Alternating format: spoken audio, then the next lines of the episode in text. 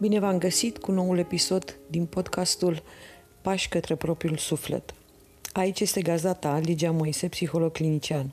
Puneți căștile în urechi, potrivește volumul cum îți place și haide să mergem împreună într-o nouă călătorie, aceea înspre sufletul tău, aceea care să te aducă mult mai aproape către ceea ce ți-ai dori, către ceea ce nu ți-ai dori și mai ales să poți să faci pace cu toate acestea.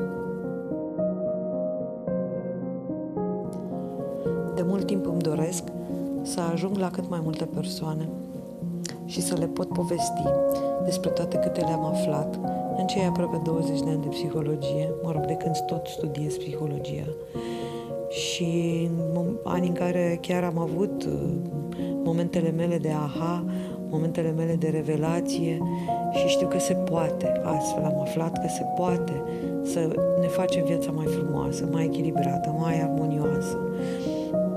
Cu cât aflăm mai mult, cu cât înțelegem mai mult, cu cât ni se dezvăluie mai mult despre tot ceea ce însemnăm noi ca oameni, cu atât vom avea uh, șansa la o viață frumoasă. De aceea Uh, aceste podcasturi vin așa ca un, ca un firesc în, în tot ce înseamnă evoluția mea profesională și mă bucur să vă am alături. Mă bucur că aveți deschiderea și sper, sper să uh, pot să acopăr uh, o gamă cât mai largă de subiecte și mai ales vă aștept pe voi să-mi spuneți despre ce ați mai vrea să mai discutăm. Până atunci, vă tot povestesc eu despre una, despre alta și mai vedem pe parcurs. Vă mulțumesc că îmi sunteți alături. V-ați gândit vreodată la răspunsurile automate pe care le dăm atunci când suntem întrebați simplu și firesc ce faci? Cred că ați observat și voi că românii se simt nașpa sau bine. Ce faci? Nașpa.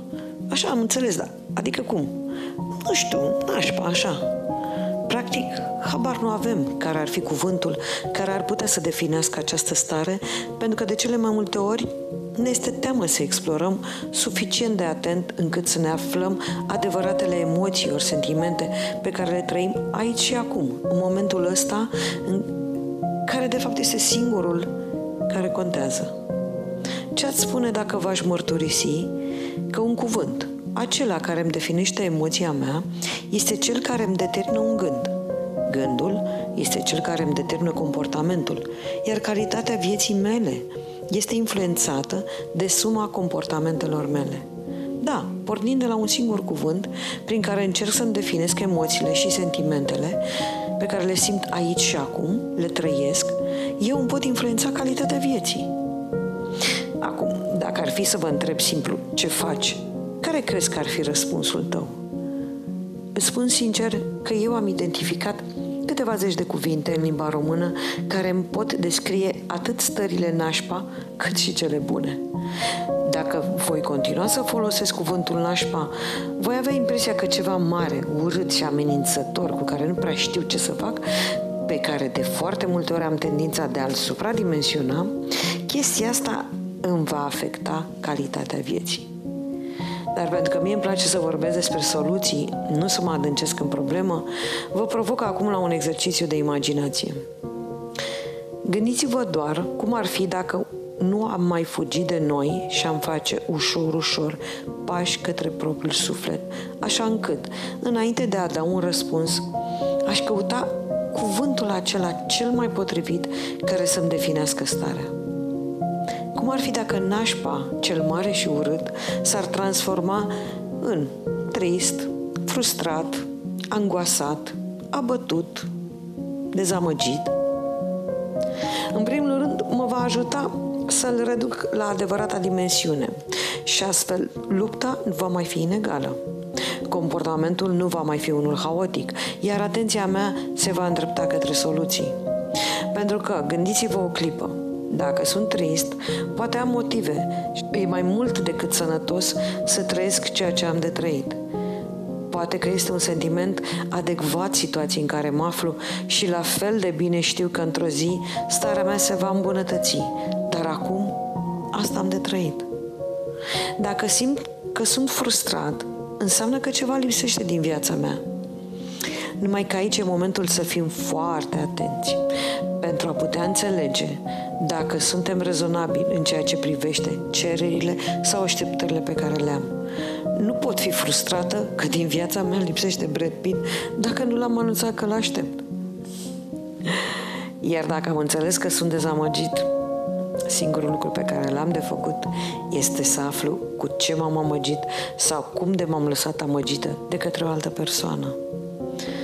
Tot acest demers de schimbare a unui răspuns la o întrebare banală poate avea un efect benefic asupra echilibrului meu și cu siguranță mă va face mult mai atentă la mine, la nevoile mele, la dorințele mele.